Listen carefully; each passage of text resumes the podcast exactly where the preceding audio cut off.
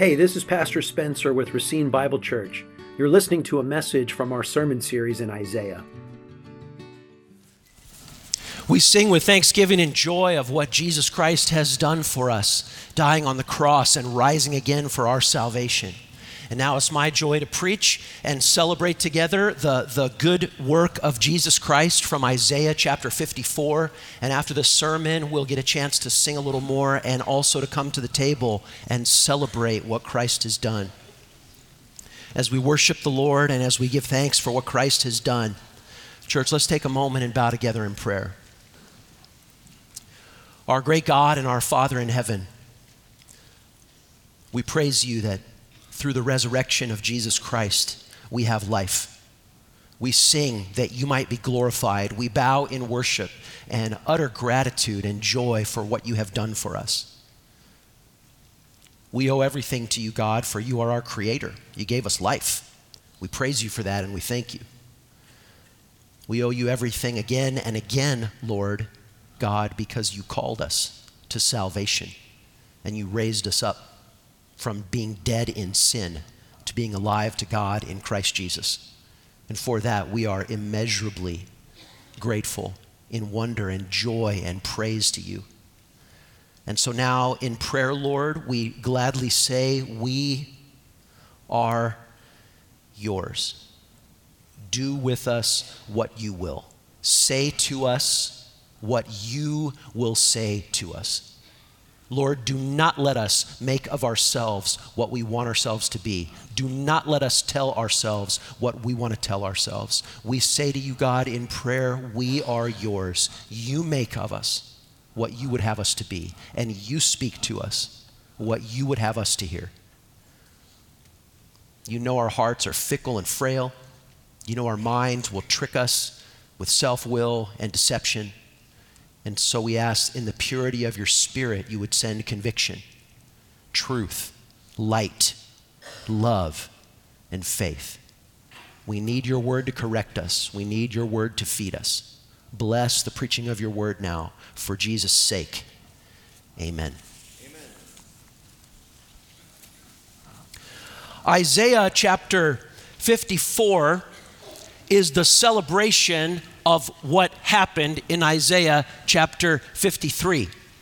Isaiah chapter 53 is probably the most famous chapter in all of Isaiah because it's the clearest Old Testament explanation and explication of what Jesus did on the cross. And then in Isaiah 54 and 55, what Christ did on the cross is now celebrated. There's an unforgettable image of a feast in Isaiah chapter 55, and there are three unforgettable images in Isaiah 54 that all flow from what Jesus Christ has done for us on the cross. You see, these three images are of a barren wife who now has a huge family, of a, a uh, lonely wife who was temporarily rejected but who now is loved, and then third, of a city that was being storm tossed and almost broken down, but now is beautified with jewels even in the foundations of her highways. These images show us something that starts small and grows big. These images show us something that is sad and rejected for a moment, but that is happy and rejoicing forever. Isaiah 54 reads like this Sing, O barren one who did not bear. Break forth into singing and cry aloud, you who have not been in labor. For the children of the desolate one will be no more. And will, for the children of the desolate one will be more than the children of her who is married, says the Lord. Enlarge the place of your tent, and let the curtains of your habitations be stretched out. Do not hold back. Lengthen your cords and strengthen your stakes, for you will spread abroad to the right and to the left, and your offspring will possess the nations and will people the desolate cities. Fear not, for you will not be ashamed.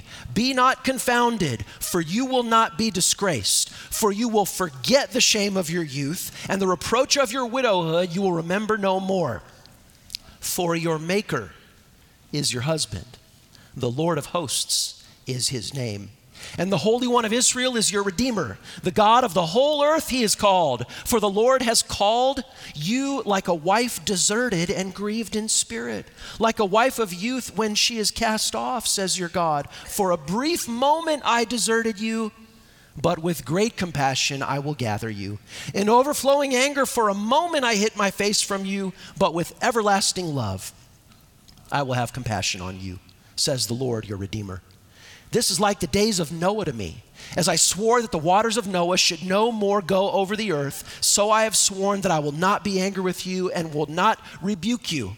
For the mountains may depart and the hills be removed, but my steadfast love shall not depart from you. And my covenant of peace shall not be removed, says the Lord who has compassion on you. O afflicted one, storm tossed and not comforted, behold, I will set your stones in antimony and lay your foundations with sapphires. I will make your pinnacles of agate, your gates of carbuncles, and all your walls of precious stones. All your children shall be taught by the Lord, and great shall be the peace of your children. In righteousness you shall be established. You shall be far from oppression, for you shall not fear, and from terror, for it shall not come near you. If anyone stirs up strife, it is not from me. Whoever stirs up strife with you shall fall because of you. Behold, I have created the smith who blows the fire of coals and produces a weapon for its purpose. I have also created the ravager to destroy, but no weapon that is fashioned against you shall succeed, and you shall refute every tongue that rises against you in judgment. This is the heritage of the servants of the Lord, and their vindication from me, declares the Lord you see these beautiful images that cascade upon us in this chapter, and it ends at the height of, of confidence and security and peace that no weapon formed against you can hurt you, that you have this peace and security, that your children will have this peace from God. It ends on this high note of security. That's because Isaiah 54 is a celebration of the reality of what Jesus has done for us, which was explained in Isaiah 53. So we see these three beautiful images. First, a barren woman rejoicing over her growing family. He begins by saying, Sing. Sing, O barren one who did not bear. Break forth into singing and cry aloud, who have not been in labor, for the children of the desolate one will be more than the children of her who is married. And then he says, Enlarge your tent. You're going to need a bigger house because you're going to have so many offspring. The theme of barrenness for a woman is a huge theme in Scripture. You could have a Bible trivia, get two blank pieces of paper, and see who can write down more names of stories in the Bible where they weren't expected to have kids or they had trouble having kids. There's like so many of those stories in the Bible. What is this theme of barrenness? Well, without without going too far into it, I think it's, it's somewhat obvious, but I also think that it's heavily overlooked. When God makes the man and the woman, and that is itself is significant, He makes a man and a woman with bodies designed a particular way. He says to them, What? Be barren? No. He says to them, Be fruitful and multiply. And from that physicality, we have a, a spiritual trajectory, even that when Israel in the Old Testament followed the ways of the Lord, she was fruitful and multiplied. But when Israel went after the idols and the Molechs, she was barren. And even the children she did have perished. Here's an overlooked truth about Scripture sin leads to barrenness. The way of the godly is the way of fruitfulness. Even back to the physicality of it. At the level of sexual sin, the Bible uniquely points out that homosexual sin is a particularly depraved and wicked sin and it is utterly and completely barren forever. this shouldn't be overlooked just because it's obvious. Sin is fruitless. That's not insignificant in the biblical argument. By God's design, He creates male and female. By God's design, He creates Israel in the Old Covenant. By God's design, He creates the church in the New Covenant. And He says to the church, Be fruitful and multiply. He says to the church, Lo, I am with you always to enable you to be fruitful and multiply by making and baptizing more and more disciples. The same way that He created humanity the man and the woman, he creates the new humanity, the church, which is the bride of Christ, which is designed to be fruitful and multiply. And so, just as God could make barren Sarah more fruitful than fertile Hagar, God, this is now in New Covenant language, God, Ephesians 2, Ephesians 3, God takes barren, dead sinners, brings them to life and makes them so fruitful in the church that now the world and the angelic powers look on the church and marvel at the power of God. From dead in sin to so alive that we're making and training disciples in an unstoppable way. This is the imagery from Isaiah 54, verses 1 through 3, that's picked up throughout the New Testament to describe the mission of the church. Enlarge your tent, let the curtains of your habitation be stretched out. Go, go, as far as you can to the right and as far as you can to the left. This is why we're having a missions conference. This, this, is, this is what we do. Exiled Israel, exiled Israel, exiled for her barren idol worshiping, was fruitless and mourning. But with the completion of the servant's work, Isaiah 53, and the promise of fruitfulness, now we see how God helps the church to grow. The cross of Jesus Christ reminds us that God has a plan to save an innumerable multitude of people from every nation and tribe and tongue. He says to us, church, be fruitful and multiply. One of the most beautiful themes of the New Testament is the fruitfulness of the gospel in the church. It is in every single epistle. Listen to how it's said in Colossians. I'm just reading from a, a, little part of Colossians chapter 1. We always thank God, the Father of our Lord Jesus Christ, when we pray for you, since we've heard of your faith in Christ Jesus and the love you have for all the saints because of the hope laid up for you in heaven. Of this you've heard in the word of truth, the gospel. The gospel, uh, Colossians 1 6, the gospel, which has come to you as it does in the whole world and bears fruit increasingly, as it also does since the day you heard of it and continues so to do. The fruitfulness of the gospel. This brings us to our vision of making and training disciples, that this church would not be barren, but that we would enlarge our tent, that more sinners would come to know Jesus. So we talk about making and training disciples. What does that mean? Well, to make and train disciples, you have to be a disciple. So the first step is make sure that you believe the gospel. And then once you believe the gospel, the second step is to actively covenantally confess the gospel as a member of the church. Be here every week singing the gospel and declaring the gospel and hearing the gospel declared. Get deeper into ABF relationships so that the gospel can color and, and, and uh, equip your relationships with other gospel believers. And then when you exit the church's rooftop, doorway, and you're out in the world, you really just have to do two things. You have to speak gospel words and Bible words to people that don't know the Lord yet. And then you have to you have to back up those gospel words with like real gospel actions. Speaking is the audio, but your generosity and your kindness and your holiness and your love is the video. And the world needs both of those things. They need both of those things embodied in us. That's how we make and train disciples. Who make and train disciples? The first image of the consequences of Christ's work on the cross, Isaiah 53, is that Christ's people are no longer barren, but they rejoice to bear much fruit. Then there's a second picture and it's a touching picture of a lonely wife who was temporarily extraordinarily sad and temporarily for a brief time rejected, but who is compassionately comforted and restored. You see, in um, God says in verse 7, the Lord has called you like a wife deserted and grieved in spirit.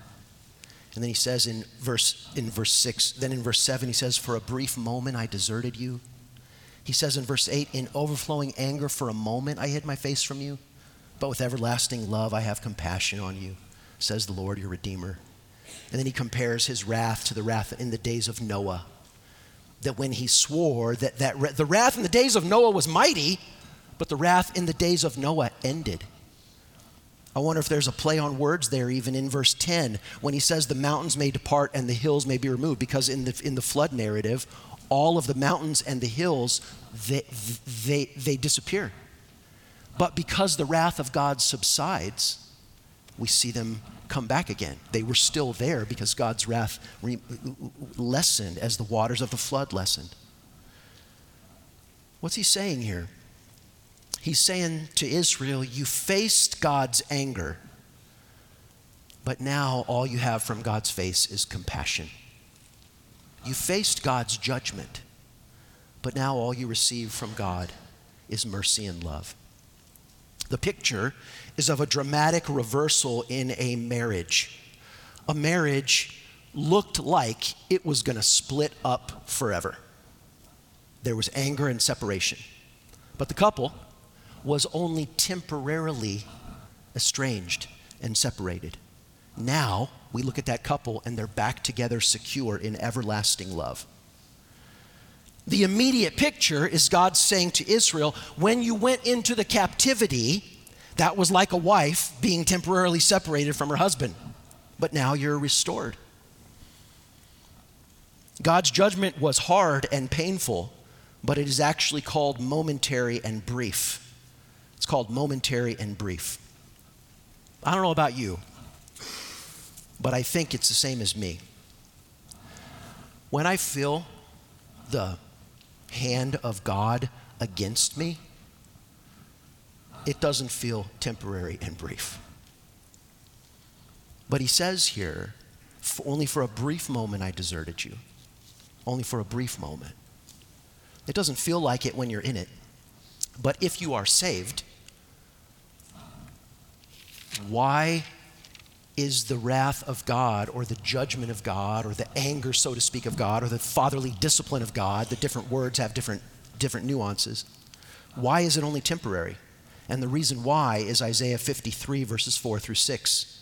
Isaiah 53 says, Surely he has borne our griefs and carried our sorrows. Yet we esteemed him stricken, smitten by God, and afflicted. He was pierced for our transgressions, he was crushed for our iniquities. Upon him was the chastisement that brought us peace, and with his wounds we're healed.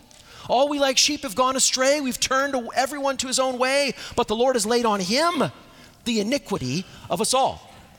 That's why in Isaiah 54 he can use the word brief and the word momentary. That's why. That's why. God doesn't keep his anger against his covenant people forever. No, it is soon over because God's covenant includes the covenant of redemption, the covenant of propitiatory sacrifice, where the body and the blood of the great Lamb of God took away that wrath. Church, we can rejoice that God's anger against us can be called brief. Jeremiah 3, verse 12 Go and proclaim these words toward the north and say, Return, faithless Israel, declares the Lord. I will not look on you in anger, for I am merciful, declares the Lord. I will not be angry with you forever, for you are my people. Jeremiah 3:12. There's a beautiful expression of it in Psalm 103. Psalm 103, verse 8 church, we can celebrate that God's mercy and grace toward us is forever, and his anger was not against us forever. It says in Psalm 103, verse 8, the Lord is merciful and gracious, slow to anger, and abounding in steadfast love. He will not always chide, nor will he keep his anger forever. He does not deal with us according to our sins, nor repay us according to our iniquities. For as high as the heavens are above the earth, so great is his steadfast love toward those who fear him. As far as the east is from the west, so far does he remove our transgressions from us. As a father shows compassion to his children, so the Lord shows compassion to those who fear him. Church, we can rejoice that God's compassion toward us in salvation is forever, and his anger against us was only for a moment. His anger fell on our substitute, the Lord Jesus Christ. When we talk about the anger of God, we talk about the wrath of God, we're not talking about God losing control of himself in some sort of an emotional rage the wrath and anger of God is the perfect, righteous response of God's justice and righteousness to human sin. The perfect and just response of God's righteous judgment against sin. God is very angry against sin because sin destroys people and it destroys the, the, the image of God, it destroys the relationship that we're to have with God. And so there's this contrast between the shortness of God's wrath and the l- length of his compassion. You see the contrast in Isaiah 54 because there's a word. We'd call the word in front of the word an adjective, an adjective that describes the next word that's coming up. And there's an adjective before the word compassion in verse 7, and there's an adjective before the word love in verse 8. You see them? He says, For a brief moment I deserted you but with great compassion I gather you. In overflowing anger, for a moment I hid my face from you. You see it, but with everlasting love I have compassion on you. And so the emphasis in Isaiah 54 is that because of the work of the suffering servant, Isaiah 53, we experience this endless compassion and love and forgiveness. Now, let me take a moment and talk about because I talk to folks who are confused about this all the time. Let me take a pastoral moment and talk about the difference between God's anger, judging sin, and God's fatherly compassion, which is discipline to his children. These are two different things, and we confuse them to our peril the wrath of God, the anger of God, the judgment against sin for us was all poured out on our substitute, the Lord Jesus Christ. That's what Isaiah 53 teaches. That's the, the fullness of atonement theology throughout the New Testament. The wrath and anger of God was fully satisfied and poured out on Jesus. Now, there's a difference when, as a person who is in Jesus, when I sin, the Bible says that God disciplines me for my sin or that God chastises me for my sin. But it doesn't use the equivalent language exactly of anger and wrath being poured out. Can you, you can see the difference this way. I don't know if we have time to turn there and read them all, if I could just summarize them, and I want to do a fair summary. Uh, Romans 1 and Hebrews 12. Romans 1 says that in God's wrath, he gives people who are not Christian over to their sin. And Romans 1 says that the, the very demonstration of God's anger and wrath is that he gives them over to their sin and he doesn't get between them and their sin. Hebrews chapter 12 is completely different. It says that for those who are Christian, for those who are God's kids, he uses the example of either you're a child or you're not.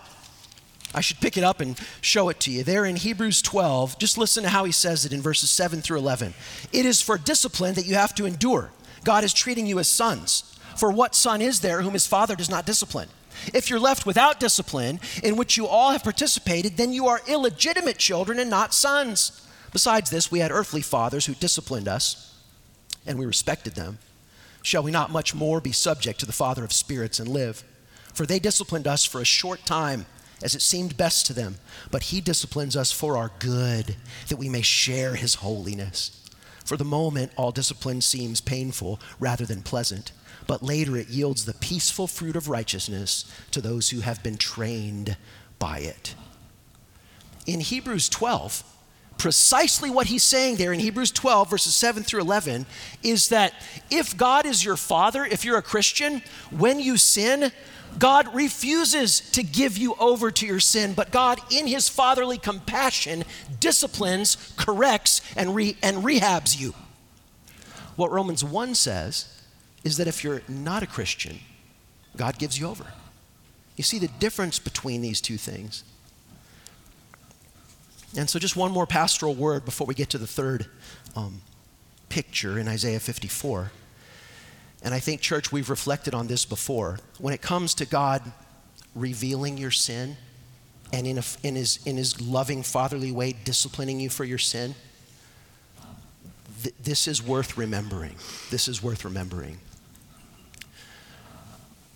The only thing worse than God revealing your sin and dealing with it is if he does not. Remember that. The only thing worse than God revealing your sin, exposing your sin, chastising, disciplining, correcting you for your sin. That's painful. That's painful. The only thing worse than that is if he does not. Because if he never does, this shows that you are not his child. That's what, that's what the, the balance of the New Testament is teaching. That's what Hebrews 12 is saying specifically. So hear that. It, uh, a woman who's a professing Christian and a member of the church who is given to regular drunkenness, and nobody here knows about it.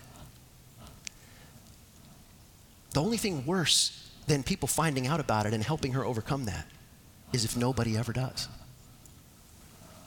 There's a young man who says he's a Christian and he's deep into pornography, but he just tells everybody everything's all right and it's no big deal. It will be painful to have that exposed, but, the, but worse than that would be if it never was exposed. This happens a husband who looks good on the outside, but he brutally mistreats his family, his kids, or his wife, or both of them. It would be God's mercy and love to expose that and have that rebuked. You see, the only thing worse than God revealing your sin right now is if He doesn't. If He leaves you in your sin unconfronted and uncorrected, that has eternal tragedy to it if he corrects you and rebukes you, then you can say, like Isaiah 54 said, I, I, experienced your anger for a moment, but I have your great compassion in salvation. It's a way to think about God's hand in our lives. Well, and there's a third and, and final picture, and then we'll sing some more and we'll celebrate the table of the Lord. But the third picture is of a poor city it says in uh, verse 11, Oh, afflicted and storm tossed. There's a storm raging against this city, and it seems like maybe even her walls are getting wobbly.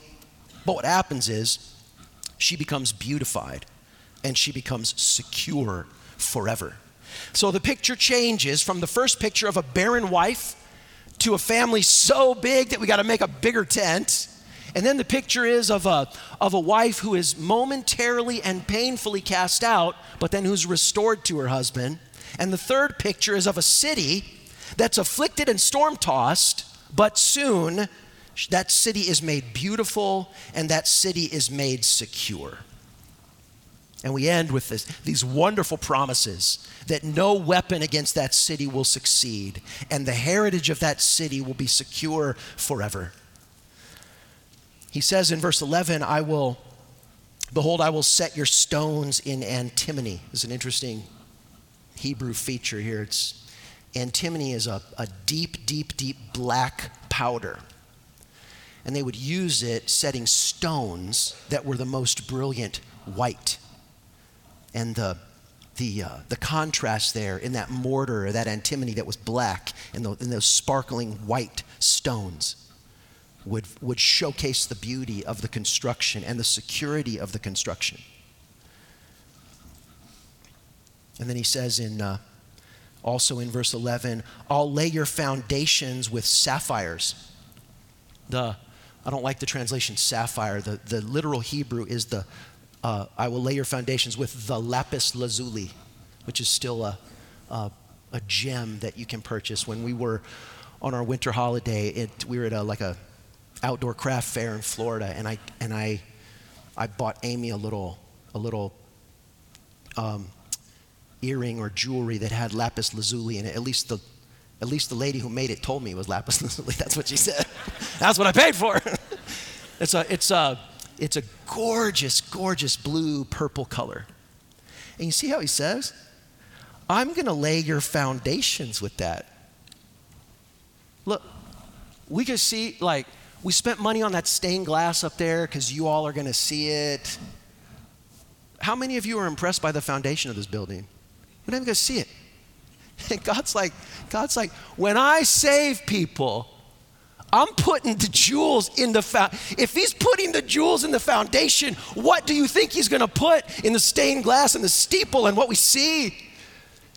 See, Isaiah 54 is almost like the ultimate celebration of the fruit of what the suffering and the sorrow and the grieving of the servant has done. The depth of his grief is the depth of our joy. The depth of the way he was marred beyond recognition is the height of the beauty of the city that God is building. What a glorious vision of our future. When you read Revelation 21 and the description of the heavenly city, there are huge swaths of it that are just cut and paste out of Isaiah 54 and other passages in Isaiah. This was the, the blueprints that were used in John's apocalyptic vision of that new city. And notice that he says in verse 11, church, you'll be a little bit afflicted and a little bit storm tossed now, but you will be secure forever. You'll be a little bit storm tossed now, but you will be at peace forever. And perhaps the last word for our meditation is that word peace. Even if you don't know Hebrew, you probably know the Hebrew word for peace, right? Shalom. Verse 10 The mountains may depart and the hills may be removed, but my steadfast love shall not depart from you, and my covenant of peace shall not be removed. Jesus says that the table is the new covenant. I believe that's the covenant of peace, the covenant of God's shalom, where God has said there is a way for sinful men and women to have eternal peace with God. And that way is the body and the blood of the Lamb of God. Peace means peace with God. Not only that we're no longer at war, but peace means, back to the first image, peace means fruitfulness. Peace doesn't just mean that we're no longer fighting, but you could no longer be fighting and be barren. That's not what it means. Peace means fruitfulness, joy. It is Isaiah who gives Jesus the title Prince of Prince of Peace. This comes from Isaiah chapter 9 verse 6. Listen again to Isaiah 53 and verse 5. Isaiah 53 and verse 5 But he was pierced for our transgressions, he was crushed for our iniquities. Upon him was the chastisement that brought us peace. That brought us peace. This table, the table of the Lord, is the table where we celebrate that when his body was broken and his blood was shed, this has brought us peace. Peace and security in God's great compassion and God's great love. Let's pray.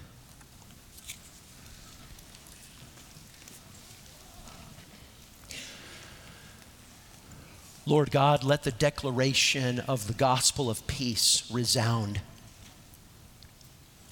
And heart searching, present Holy Spirit of God, let that gospel of peace take root in every heart that is yours and in every heart that gladly confesses Jesus Christ as Lord.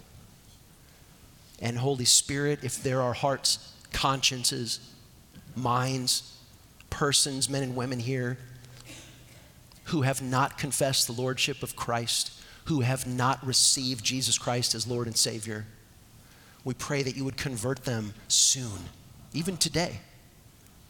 We pray that those who are not in Christ would not take the body and the blood, but would watch how those who are truly your children worship the Savior.